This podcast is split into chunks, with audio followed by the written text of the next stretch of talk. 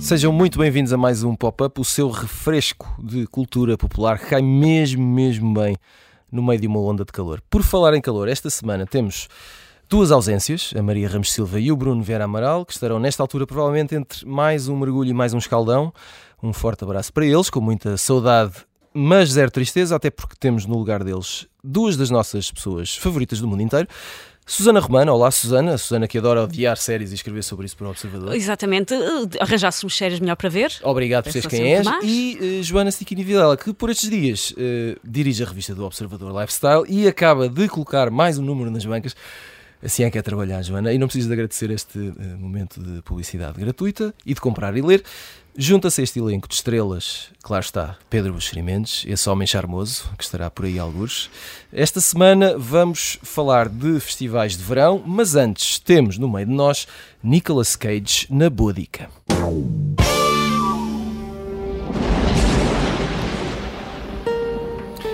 Ora, este som dramático que estamos a ouvir em fundo, uh, talvez alguns se lembrem, é o trailer de Con Air, uh, que em conjunto com Face Off uh, fazia uma dupla de filmes que entre maio e junho de 1997 se estreavam.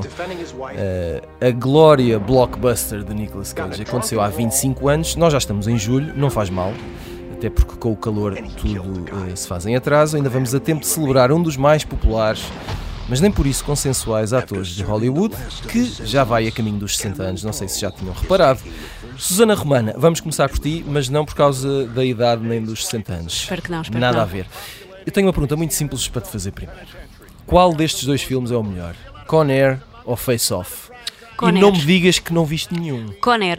Conner. Mas uh, Conner, por causa não tanto do Nicolas Cage, que tem um cabelo inenarrável, mas porque tem um excelente vilão, Uh, que era John que Malkovich. é, que é John Malkovich. E eu gosto muito do Conner, percebo que quando vejo o Conner, quando passo por ele num zapping tenho que ficar, sinto um lagar formar-se na minha sala de estar, eu percebo a dose de azeite de Conner, mas eu gosto muito, muito do Conner. Mas, mas, mas aí há uma velha questão. Por, porquê é que nós reconhecemos isso tudo e ficamos a ver?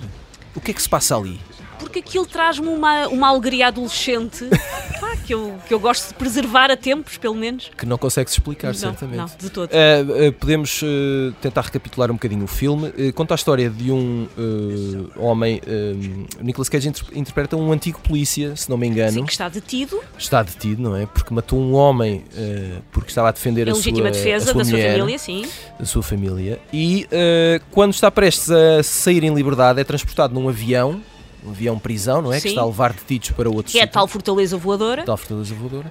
John Malkovich é um grandíssimo sacana. Sim, sim. Não é? Um E- delicioso sacana. E arma ali uma grande confusão. Assim, eles tentam tomar o avião e pronto, o coitado do homem já está nos seus, nos seus últimos dias de prisão, não quer agora deitar tudo a perder. Exato. Então tenta tomar de e volta o diz-me uma coisa: hum, não, não sei se tens algum tipo de ranking de, ou, ou uma espécie de escala de atores. eh, Sim. Mas onde é que colocarias Nicolas Cage mais ou menos? Eh, eh, Se ele faz alguma coisa, isso chama-te a atenção? Epá, o Nicolas Cage, sabes a, ahm, aquela imagem em que dependendo da maneira como tu olhas para ela parece-te um pato ou parece um coelho? Certo. O Nicolas Cage é isso, mas é em bom ou mau ator, dependendo da maneira como tu olhas. Ou é um ele coelho-pato, Ou, ou, é- ou- ou ele é um, um pato que é um péssimo ator, ou é um coelho extraordinário.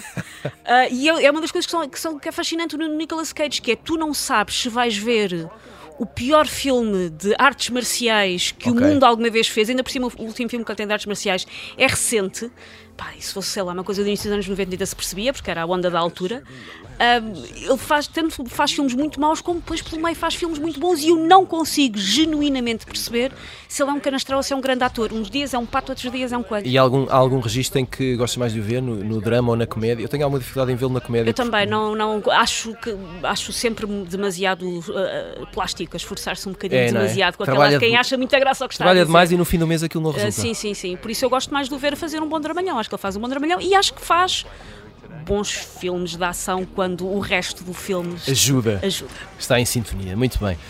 Joana Stiquini Vilela, vamos lá tentar resolver aqui este dilema. Eu, eu, eu convido para este programa quando tenho dilemas importantes para resolver. Fico, fico, fico contente. Sensibilizada, não é? Ora bem, Nicolas Cage é um bom ator ou não? Quem sou eu? Quem sou eu para, para, Vou- vou- para responder? Vou dizer a minha teoria. Eu acho que ele, eh, a maior parte das vezes, ele, ele faz sempre dele próprio.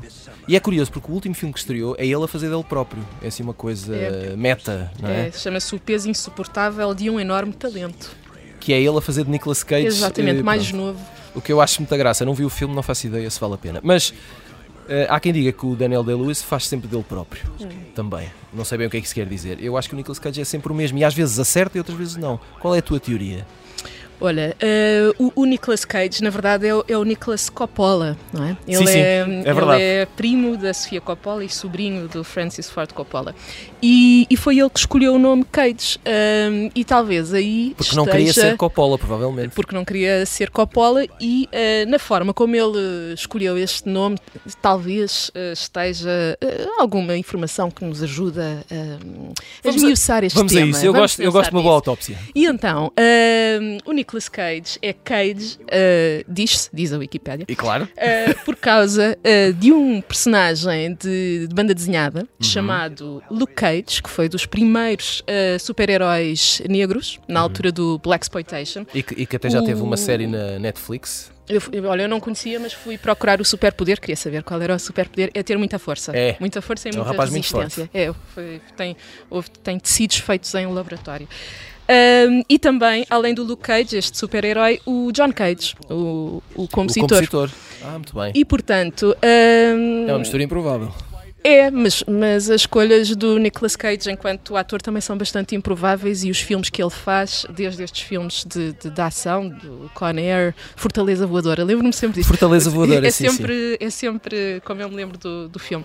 Ahm, as escolhas dele são sempre marcadas pela, pela experimentação e, e, portanto, se ele é bom, se ele é mau. Eu vejo, eu, Eu- eu vejo em sofrimento. Estou, estou em sofrimento, sabes? Eu acho que ele, eh, eu, eu percebo o que tu dizes, eu, eu olho para ele, eu nunca vejo a personagem, eu vejo o Nicolas Cage. Ahm, ele tem dois filmes que eu gosto muito, que é o Wild at Heart do, do David Lynch, Uhum. ah, que, que ele era o Sailor Ripley. Exato. Ahm, e E o Living Las Vegas. O não. O- sim, eu lembro que na altura gostei, mas não. Supostamente é onde ele, ele ganhou o Oscar, não, Não, foi? ficou na alma, não é? Ah, foi por aí que. Sim, ah, não. ah, Exato. gosto muito do, do, do Adaptation, em português Ah. é inadaptado, ah, em, Ótimo. que ele, em que ele é um, um, um guionista Kaufman, bloqueado. não é? Exatamente. Aliás, ele chama-se Kaufman no, no filme, ele é o próprio Kaufman. E tem uma coisa que eu gosto muito, tem orquídeas. Aquilo é, é, é sobre, é sobre um contrabandista de Aliás, devo orquídeas. dizer que Eh, quando falei com a Joana, Joana, gostava que fosses este programa assim, aquilo passa rápido, depois podes ir à tua vida, vamos falar de Nicolas Cage. E a, e a Joana respondeu: eu não, eu não sei se tenho alguma coisa a dizer sobre Nicolas Cage, mas gosto de orquídeas. Foi, e mandei uma fotografia de E uma orquídea que tenho lá em casa que está muito E, bonita. e gostas daquele filme Orquídea Selvagem? Não? Ora, Eh, cá está. Olha, olha, bela, bela pergunta. Eh, já não me lembro bem, eu acho que. Mas lembro-me de tentar ver às escondidas quando aquilo passou. Aquilo é do início dos anos Mickey- 90, Então, mas não é? tem Mickey Rourke, é? Rourke. Bem. Não, não, ainda é dos anos 80. Pronto, não- eu não tinha bem idade para ver esse filme, mas, Claro. eu, mas eu vou dizer sim. Diz, diz. É de, é de 89, é de 89. Eu tinha 9 anos na altura, mas olha, eh, finalizando aqui, em resumo, eu acho que o Nicolas Cage é aquela pessoa. Eu hoje estava à procura de, de um par de meias, aquelas coisas que nós temos de juntar as meias, que toda a gente passa por isto, não é? Não encontramos o par de- da meia. E eu acho que o Nicolas Cage é aquela pessoa que ia intencionalmente pôr uma meia de cada cor e, e era. hum, e era assim, era um dia ele é uma coisa, outro dia ele é outra, e falo sem ironia nenhuma, sem, falo de forma sentida. Pedro Buxerimentos, já te ouvimos eh, a, a tirar eh, o barro à parede, a ver se pegávamos aqui noutro assunto. Eh, ainda não aconteceu. Eh, Queria-te perguntar, tu que és um homem experiente e vivido. ehm, Certo. E mais velho, não é? Exato. Eh, isto fez-me lembrar uh, blockbusters dos anos 90. E eu fiquei muito curioso e, e fiquei sem nenhuma resposta para a questão. Será que existe um tipo de cinema eh, que poderemos caracterizar como blockbuster dos anos 90? Algo- havia algum tipo de conjunto de regras ou características básicas desse tipo de filmes? Havia desde logo decorrente da ambição que a tecnologia ia proporcionando. Eh, eh, de lembrar que o. Epá, devo dizer que esse é um início de resposta fantástico e super profissional. Não, porque, Obrigado. porque porque as câmaras iam evoluindo e, e, os computadores começavam a entrar na produção dos filmes, ou seja, ao nível dos efeitos especiais e por aí fora. Eu lembro que esta década acabaria com o 9-11, né? Uhum. Uh, isto, estamos a falar da década do Clinton em que, em que, e do, do, chamado fim da história, do Fukuyama, portanto o mundo era uma maravilha, havia de ficar tudo bem para sempre, havíamos de ter todos democracias liberais, e o cinema de, dessa altura, de alguma forma, era uma. Era um, uh, era um, ou seja, transpar, fazia transparecer isso mesmo. Estamos a falar da década do, do Goodfellas e do Silence of the Lambs, e depois que abriram, que são do início dos anos 90, não é? Depois temos também o Casino, o Titanic, o Shawshank, o Reservoir Dogs, o, o Trainspotting, o Seven, o, o Matrix, e não havia cá Netflix, portanto tínhamos mesmo que ir ao cinema. E, e, portanto eu sim, eu acho que há uma espécie de cinema dos anos 90 que é um bom cinema porque faz uma boa síntese entre uh, o cinema de público, não é? De pipocas, ou, de, ou como queiramos chamar, e um certo cinema que sobreviveu, um cinema muito hollywoodesco, no sentido de ser espetacular, ter muita ação, e tinham uma grande vantagem em relação aos filmes de agora, pelo menos para mim, é que tinham só 90 a 100 minutos, não é? Cada filme. Que, que, que, que, acho que é a principal coisa que o cinema perdeu. Um, e, e, e, voltando, indo ao Nicolas Cage, um, acho, cumprimentando a, tanto a Susana como a Joana, mas mesmo assim acho que, que não sei se não há alguma cenobeira da nossa parte, porque de facto os filmes com o Nicolas Cage têm sempre qualquer coisa, quanto mais não seja de ser o próprio Nicolas Cage. Ele vinha de Living Las Vegas, do Wild at Heart, do, do The Rock, que é um filme até parecido com este Conner e com e depois com o Face Off. Sim, sim, ele faz assim uma sequência de ação de muito sucesso, não é? Já agora, o face-off é muitíssimo melhor que o Conner, Susana, desculpa. um, muitíssimo melhor, acho não. que nem há comparação. O combate que interessa. Eu acredito que seja o melhor filme, mas não me faz tão feliz. ah, isso é, pronto, isso é o mais importante. E depois há um, há um filme que eu gosto muito, que de alguns anos depois, o Ridley Scott, The Matchstick Man, né? aquilo que tipo é um, é um, acho que é um ladrão ou um vilão com OCD, não é? com obsessão, compulsão. E, mas eu, eu, eu acho que o Nicolas Cage de facto tem qualquer coisa não tem a grande noção dos seus limites, não é? o, que, o que funciona contra ele, porque depois ele fez uma série de filmes um pouco disparatados. Eu pessoalmente deixei de seguir a carreira dele para aí há duas décadas, mas, mas também pronto, ele pode passar bem sem mim. Não é? Talvez, talvez. Ele se calhar se soubesse bem quem tu és, não diria a mesma coisa. Ora, antes do final da primeira parte, eh, vamos lançar aqui as sugestões da semana com o post-it. E Pedro, Segues tu, mão no guiador. Uh, queres sugerir-nos um livro sobre a Vespa? Sim, mais um magnífico livro editado pela Quetzal, com capa dura muitas, muitas fotografias, uma excelente impressão, uma edição muito cuidada. Neste caso sobre a Vespa, falo da Mota, é? da Moto ou Mota, um, aqui em Portugal, mas que é muito rica em fotografias e em informação. O, o, o autor, que não é um escritor, digamos assim, acho que é um, um apaniguado de motos e, e, dessa cultura, e portanto não é um escritor profissional, mas tem uma prosa, que é uma palavra detestável, mas pronto, não me ocorre uma Mas agora já está. Tem uma forma de escrever muito escorreita, muito agradável, e, e revivemos muito do que foi uma determinada altura em Portugal, ali a seguir à Segunda Guerra Mundial. Um, eu gostei imenso do livro, muito mesmo, mesmo para quem não gosta muito de motos, mas se interessa pelo que foi o, pelo que foi o passado português, o, enfim, sem ser que, que, normalmente nos é nos é servido cheio muito politizado e muito com muita com luta de fações, não é? Este é um passado português de passeios de moto e, e, e, e é mais interessante do que parece. Portanto, chama-se um, Vespa em Portugal e depois tem um subtítulo muito original A Beleza em Duas Rodas. Ora, Pedro está. Pinto. Bela prosa, sim senhor. Uh, Susana Romana, eu acho que uh, pela primeira vez vamos ter uma sugestão de um canal de YouTube. De um canal de YouTube, sim. É um canal que eu descobri há relativamente pouco tempo porque vi pequenos certos uh, no Instagram e no TikTok. E eu sei que uma pessoa de 40 anos dizer descobrir coisas no TikTok é... Não, não, fica-te bem, és moderna É terrível, mas enfim. É um, um canal de YouTube que se chama Cineblock PT PT, assinado por um JB Martins, que faz uma espécie de. É nome de, de, de empreiteiro, talvez. Sim, e de whisky também. Exato. Um, que faz uma um empreiteiro espécie... que bebe whisky. Exatamente, há muitos. Um, faz uma espécie de historial uh, da televisão e do cinema português. Tem também vídeos sobre, sobre outros temas, mas os que eu acho mais interessantes e que eu os recomendo mais são mesmo sobre, sobre o cinema e a televisão portuguesa. E é isso, são uma espécie quase entre as reportagens e os pequenos documentários, feitos de uma maneira relativamente artesanal, mas muito interessantes. O último é um, de, é um vídeo de 15 minutos sobre a história da Rua Sésamo portuguesa, como é que a Ah, Rua Sésamo foi criada. isso interessa-me demasiado. Ah, tem um sobre porque é que Portugal legenda os filmes em vez de os dobrar. A, Jo- a Joana eh, está caladinha, mas está a dizer que sim com a cabeça. Estou, estou a tomar nota. Quero ver É, isto tudo. É muito interessante. Tem um sobre a primeira realizadora portuguesa, que foi a Bárbara Virginia. Tem um sobre como é que foi inventado aquele ah, jogo dos anos 90 televisivo que era o Hugo, que se controlava através do telefone, que para a altura era a tecnologia de ponta do mais radical que havia. E é um canal Até- de YouTube muito, muito interessante. Até tem Caverna vídeos- das Caveiras. Exatamente. Lembro-me bem. Caverna das Caveiras, exatamente. E, hum, e é um canal muito interessante para quem se interessa por, esta, por, por televisão e por cinema e, sobretudo, por coisas relacionadas com o universo português que não são, às vezes, muito exploradas. Ótima dica, sim senhor. Joana, continuas tu aqui ao microfone porque, peço desculpa, ficaste pendurada da primeira parte com a tua, as tuas, no plural, sugestões da semana. Vamos a isso. Ah, é assim, ficar pendurada, não interessa. Ah, Primeiro vamos começar com-. Somebody Somewhere, que não é uma série nova, mas que tu queres recomendar é assim. E eu acho isso bonito. É, mas também não é assim tão antiga. Não é antiga. Eu, há um mundo em que uma série com dois meses já é. Não, não, não. Velho, Eu, eu, velho. eu, eu não sei o que é que tu vais dizer sobre as minhas outras sugestões. Eu não vou dizer nada. Estas múmias que tu trouxeste aqui. Ahm, olha, esta é uma série que, que eu gostei eh, particularmente. Ora que bem. está na HBO, é uma comédia. Ah, Eu uma- vi, eu uma- vi e apreciei bastante. Apreciaste, Sim, ainda sim. bem.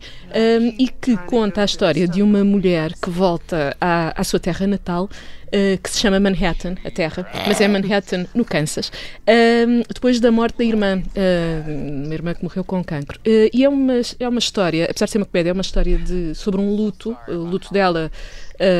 que ela está a fazer em relação à irmã, mas também sobre a vida dela, em relação à vida dela. Ela nunca se sentiu muito bem naquela terra, uma terra pequena, no meio do nada, um, e sobre a forma como está a tentar reencontrar-se. E, e onde é que ela se vai reencontrar? Num grupo de outsiders, de gente muito, muito à margem da, daquela sociedade e que se encontra ao final do dia num ensaio de coro de uma igreja que tu não percebes bem que a igreja é aquela.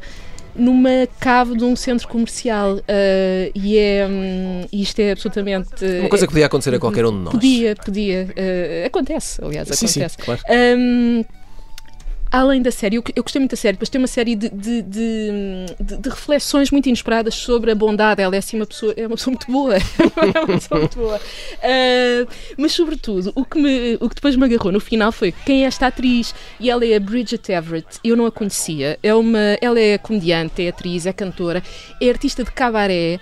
E eu perdi já, perdi não, ganhei muitas horas a vê-la no YouTube. Eu recomendo eh, às pessoas que vão espreitar, porque ela está ali entre o excêntrico e o vulgar, entre o desconcertante e, e muito acutilante, e, e aquilo não, não, há, não, há, não há classificação, não há categoria. eh, eu, a Está, está muito youtubica a lista de sugestões É, desta Aberto. semana. É verdade, é a verdade. cultura, a, Jovens, a pá. cultura pop é assim. E só por isso estávamos a falar de bondade e, portanto, vou, vou passar para, para uma sugestão também atual, que tu vais dizer que é muito atual. Que não é nova. Uh, que, bom, eu, eu finalmente vi uh, a terceira temporada da Amiga Genial, da, da adaptação à, à televisão de- dos romances da Helena Ferrante, e, que- e que são a série de, de romances que, na minha opinião, são assim, um dos grandes testamentos contemporâneos sobre o bem e o mal. Um, e além daquilo ser extraordinário, muito bem feito, a, própria Helena Ferrante participa na, na adaptação, participou na adaptação ao cinema. Sabemos lá, um, nós se participa, é o que nos não dizem, sabe não é? quem é, não é? Sempre aquela coisa, se calhar nem existe. Exato. Um, aquilo é, uh, de facto, outro tempo, outro tempo na forma de estar, de, de contar. Cada episódio tem uma hora, praticamente, os diálogos, as reflexões. E um, nesta, nesta fase tão acelerada das nossas vidas, um, aquilo uh, levou-me a outros sítios, a- além da, da Itália dos anos 60, que é o que está aqui em causa, fez um bocado uh, voltar a pensar em, em abrandar. O, o verão tem, tu dizias há pouco, no verão o tempo passa de uma maneira Sim, sim, diferente. é não verdade. o- os corpos dilatam, o tempo estende-se e apeteceu-me voltar a ler os livros da Helena Ferrante e, e, e sugiro se as pessoas não tiverem tempo eh, para, para verem a série. E finalmente, eh, Continua, só uma Joana, nota, posso continua. continuar Sim, sim, aqui? força. É, é tudo meu. Eh, não é que Aproveita, Além, houve, sabes que ao Eu acho mesmo, bem. tempo, ao mesmo tempo do Con Air, eh, havia outra coisa que estava a acontecer em 1997 e que foi assim uma grande referência da minha vida. Ladies and gentlemen, Uh, não sei se vocês se lembram. De um, isto isto tornou-se conhecido como, como um videoclipe realizado pelo Baz Luhrmann, que era. Chama, o Everybody's Free to Wear Sunscreen. Exatamente. Que eu adorava Isto não foi combinado. Não, Isto não foi combinado. E o videoclipe, ou o teledisco, só se estreou em 1998, mas e tornou-se um hit de spoken word, assim uma coisa top do, do, dos, das tabelas. Estava sempre a dar na MTV. Eh, Stops. exatamente, quando a MTV ainda passava música, eh, e neste caso eh, spoken word. Um, e isto é uma, um, um texto que foi publicado originalmente num jornal americano, que é o Chicago Tribune, escrito por uma colunista. A chamada eh, Mary Schmidt, este nome não, não me diz nada. Mary, mas qualquer coisa? Eh, e que é um conjunto de conselhos e, e que se chama, eh, o texto dela chamava-se Advice Like Youth is Probably Just Wasted on the Young, portanto conselhos, tal como a juventude, são provavelmente apenas eh, desperdiçados nos jovens e, e faz 25 anos hum, e o conselho, além do usar protetor solar, que eu acho que é um ótimo conselho, aquilo incluía várias, vários, várias opiniões dela e, e vários insights que, que me foram muito úteis, incluindo um que dizia que a maior parte das pessoas aos 22 anos não sabe o que fazer da sua vida e grande parte foi aos sa- 40 também não. E foi saber E foi- e pumba, jackpot. Exatamente. Muito Portanto, bem. Ouçam, está na internet, no YouTube. Com- O YouTube não nos larga hoje. Hum, esta semana começámos pelas virtudes e pelos pecados de Nicolas Cage. Já fomos aqui bastante generosos e deixámos boas sugestões. E agora vamos aos palcos. Atiramos-nos aos festivais de verão no Pop de Arroz. Para quem não tenha reparado, estamos em pleno Nós Alive no Passeio Marítimo de Algés. Já tivemos eh, Primavera Sound, Rock in Rio, teremos Marés Vivas, Superbox Super Rock, Paredes de Cora, Músicas do Mundo em Cines. Vamos ter um novo Calorama em setembro e só estou a falar dos festivais de vá maior dimensão em termos de público, fora todos os outros que acontecem por estes meses. Susana Romana, eu quis trazer aqui outra questão pertinente. Isto diz muito sobre a atualidade, não é? Portanto, vamos falar de festivais de verão e eu. hum, eu quero ouvir a vossa. Como é que eu hei de dizer? A vossa relação pessoal. Queixume. Eventualmente, com os festivais de verão. Uh, eu, eu não sei se tu tens sequer algum tipo de relação com estes eventos. Tenho, eu, eu sou daquelas pessoas que diz com um ar muito orgulhoso que foi ao primeiro sudoeste de todos e que tem a t-shirt. E tens ótimas memórias, E foi para eu, eu era daquelas pessoas que eu ia para lá muito cedo, ficava agarrada à grada, à frente. Lembro-me na altura era para ver os Blur, que eram ainda só a minha banda preferida. E então, ah, por isso eu tornei-me ah, numa coisa muito insuportável, que é eu tornei-me numa daquelas pessoas velhas que está agora num festival sempre a queixar-se da geração mais nova. Que era, que era uma função que eu não queria para mim. Exato. Mas tenho que admitir que é o que acontece. E eu agora só vou a festivais, e eu tenho noção do quão primeiro mundista vai soar esta frase, eu só vou a festivais se me arranjar o bilhete à borla. Ok. Porque é uma das coisas que me retira o stress. Vamos ver o que é que vai acontecer depois deste. Pois, acho que eh, não vai correr bem. Porque é uma coisa que me retira o stress, porque para mim ir a festivais tornou-se uma tarefa um bocadinho estressante, porque eu, eu grande parte dos concertos eu não os consigo ver. Porque te dá muito trabalho, porque é cansativo, porque, tem muita gente. ah, porque há pessoas à minha frente que estão a conversar e porque tenho 500 telemóveis à frente. Mas ao mesmo tempo tens noção de que isso faz parte de um festival e sempre Exatamente, fará. é? e sempre fará. Por isso, é- é- neste precisamente, o problema não está nos festivais, está em mim. A maneira de estar num festival evoluiu para uma coisa que para mim me chateia, E mas o problema antes- está claramente em E mim. tu antes conseguias estar na, na primeira fila em que não tinhas ninguém à frente. Sim. E agora já não consegues. E agora, para isso, para a primeira fila, é preciso ter-se um acesso VIP e pronto, uma data de coisas, Coisas. Que, que eu acho ahm, desconfortáveis. E para mim, consigo ir a um festival só se for muito descontraídamente. É se vir a banda vi, se não vi. Se eu, uma banda que eu gosto muito, como diz, ah, os não sei quantos vêm ao festival. Epá, que péssima notícia, porque eu vou querer ir ver, porque é uma banda que eu gosto muito, mas achei que vou chegar lá e que vou ah, andar ao sopapo com um teenager, como já aconteceu. Não, não chegámos a vias de facto, mas esteve lá Ah, quase. Esperem lá, esta parte eu não sabia. Não, porque o rapaz tinha um, um chapéu enorme de um patrocinador Ok. E e, não foi-se queria. plantar à minha frente e eu educadamente perguntei-lhe: Olha, desculpa, importas tirar o chapéu senão eu não consigo ver? E eu não posso repetir em rádio aquilo que ele me respondeu de volta e a coisa azedou. Por isso, o problema não está nos festivais, está em mim, mas eu fico muito, muito, muito rabugenta num festival. Muito bem. hum, Joana Stiquini Vilela, eu se calhar vou-te fazer a mesma pergunta. Quer dizer, eu não fiz esta pergunta à Susana, mas ela fez, teve a gentileza de nos fazer a revelação. Que é, eh, se lembras qual foi o primeiro festival a que foste? Lembro-me perfeitamente, também foi o Sudoeste, mas não a primeira edição. Ah, foi em 2020 Toma! o festival, a edição que teve a particularidade de, de os Oasis abandonarem o palco. Ah, eles Sim. disseram que foram corridos, eu estava lá, eu acho que eles amoaram um bocadinho. disseste mas, 2020? Pronto. Dois- 2000, aliás. acho que te Eu enganaste. 2000 eu tinha 20 anos. Foi em 2000, eh, na minha cabeça. É assim o tempo. É, esse foi o primeiro festival, sim. depois fui, fui a outros, queres que eu continue? Não, não, queria saber se, se te marcou de alguma forma especial ou se foi apenas o primeiro festival, não é? Pode não ter marcado de forma especial absolutamente nenhuma. Uh, teve esse. Teve, tem, tem graça, porque eu fui, fui, ten, fui ver que, pensar que, que, brandas é que eu tinha ido. Eu queria ir porque queria ir a um festival, toda a gente ia a um festival, eu também não queria ah, ser a única pessoa a não Porque essa era outra questão uh, que eu te ia perguntar: era se nessa altura ias a um festival por causa da música. Se, ou, ou, se é hoje que, se fores a um festival, vais por causa da música? Sim, a, a, a, o, o fator de ponderação da música eh, vai, vai aumentando. Hoje em dia eu vou por causa da música. É proporcional com o aumento da idade, é isso? É, tem uma, está uma relação muito. Complementar, vá.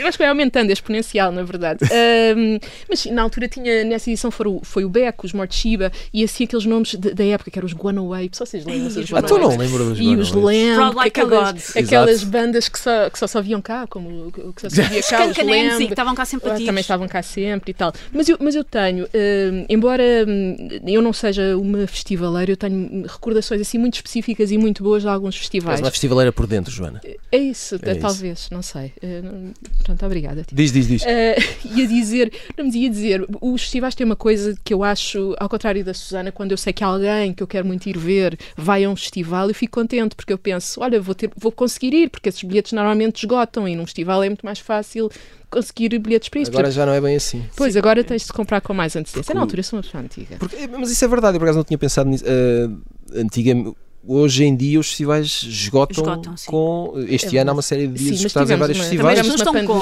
sim, verdade, uma verdade, sede verdade. de fazer coisas. Vamos ver se isto então prossegue para o ano, esta tendência. Sim, mas, mas vão muito mais, vão muito mais. Sim, sim. Uh, mas consegui ver, assim, vi a Bjork no Meco, vi o Prince no Meco também.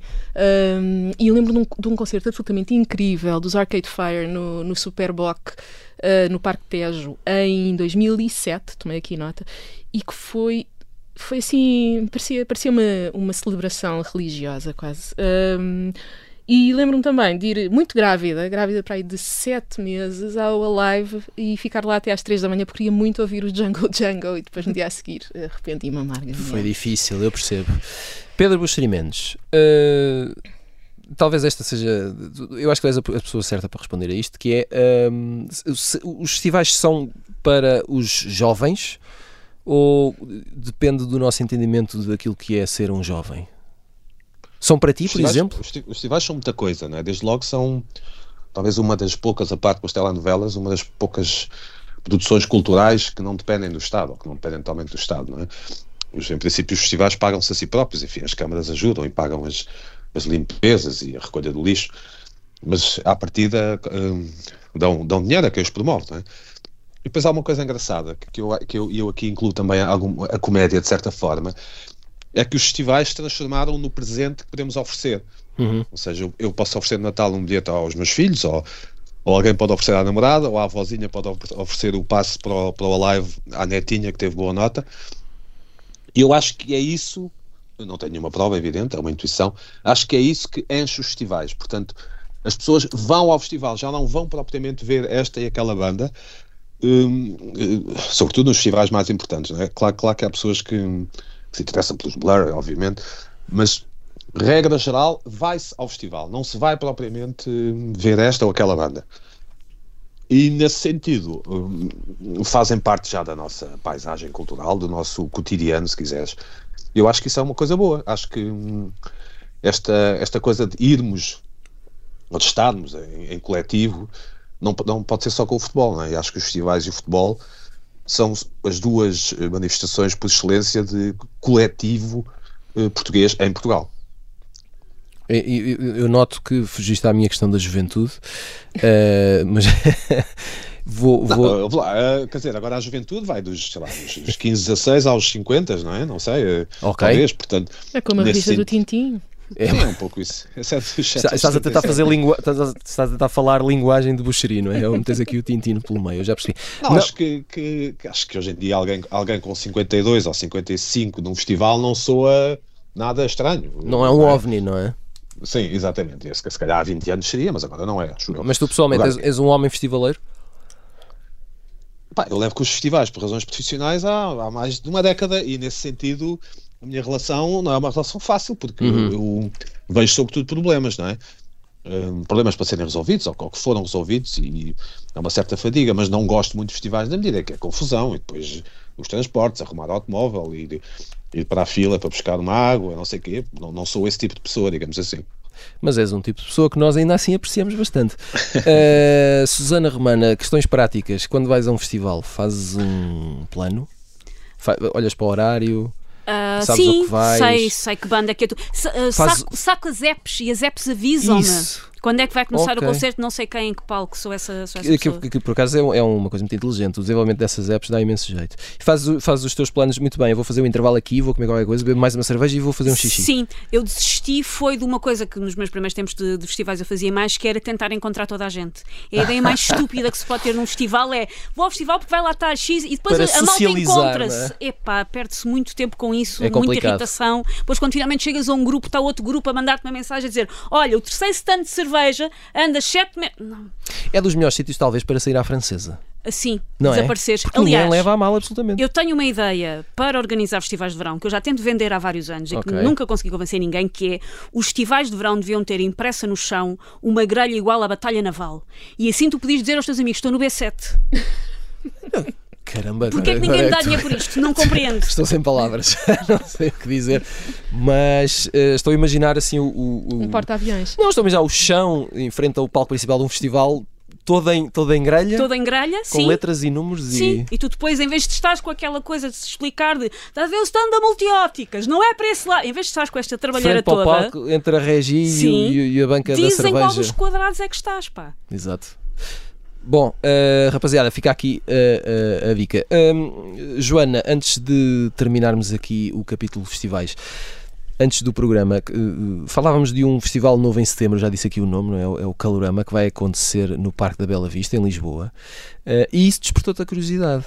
Até que ponto a novidade te faz correr atrás de um bilhete antes que ele esgote? Olha, aqui, neste caso. Não é novidade, mas e, é o cartaz. E olhando para o cartaz. E, é, e, é um cartaz antigo, é um cartaz, quer dizer, tu, tu vês os nomes. Então está aqui a Kraftwerk, Chemical Brothers. No, mas e há aqui uns. Eu reparei, tem a Rosen Murphy também. Tem a Rosen Murphy. É, é, um, é um cartaz jornalistas, não é? Sim. está. Os Arctic Monkeys. E, e no, no, último dia tem o Nick Cave e and the Bad Seeds. Nick Cave. A, a Peaches. Nick Cave. A Peaches, quer dizer. Faz as preferências de, de, de, do xeri. Só faltam os de National. Se calhar ainda bem. Os de Nunca vieram. Exato. exato. Uh, e chamou-me a atenção por causa disso. Uh, pensei, não conheço isto, o que é, e fui ver o cartaz e pensei, olha, não me importava de rever algumas destas coisas. Uh, Pedro, uh, ia-te perguntar, já me tinha esquecido, se, se, se, já foste a um festival internacional ou se, tinhas, se tens curiosidade em ir, um, um Glastonbury ou um Coachella, por exemplo. Olha, já fui ao Rock in Rio no Brasil. Pronto, um, Olha, já fizeste mais que acho, eu. Acho os nossos mais excitantes, mais... Um, com mais energia, se quiseres. Não significa que sejam melhores, obviamente. Mas pronto, fui ao Rock in Rio no Brasil. Uh, muito trânsito para lá chegar também e tal via Rihanna, pronto. Isso, está feito. Provavelmente o melhor resumo Sim. de uma ida a festival. Trânsito Rihanna, adeus. deixa-me dizer, deixa só dizer isto, só para talvez sim, sim. corrigir um pouco. A música é obviamente fundamental num festival, como é fundamental numa discoteca, mas nós não vamos a todas as discotecas que passam música, não é? Uhum. Vamos também à discoteca por outras razões, se os nossos amigos vão, se, se é um sítio cool ou não sei o quê. E os festivais é um pouco a mesma coisa, acho eu. E depois há a questão das entradas, não é? Porque ou alguém nos oferece, como, como a Susana dizia bem, ou algum patrocinador, ou, ou, ou ganhamos um passatempo, mas sobretudo um festival é um, é um, é um sítio onde se vai, acho eu. E depois cada um extrai o, que, o que tiver que extrair na, na, no ano em que for. Exatamente, cada um uh, apanha a essência da vida que conseguir. Antes do final do programa, vamos fazer a habitual viagem no tempo com o Isso é que era bom. Tom Hanks, uh, famoso ator americano, acho que toda a gente conhece, digo eu, faz anos uh, 9 de julho, portanto, pelas minhas contas, é este sábado, 9 de julho, faz 66 anos e a pergunta da semana é qual o vosso filme favorito com o ator americano? Susana Romana. Vou ter que responder três, os três por motivos diferentes. Sem problema, vamos a isso. O que vi mais vezes na vida e verei mais Toy Story. Qualquer um ou o primeiro?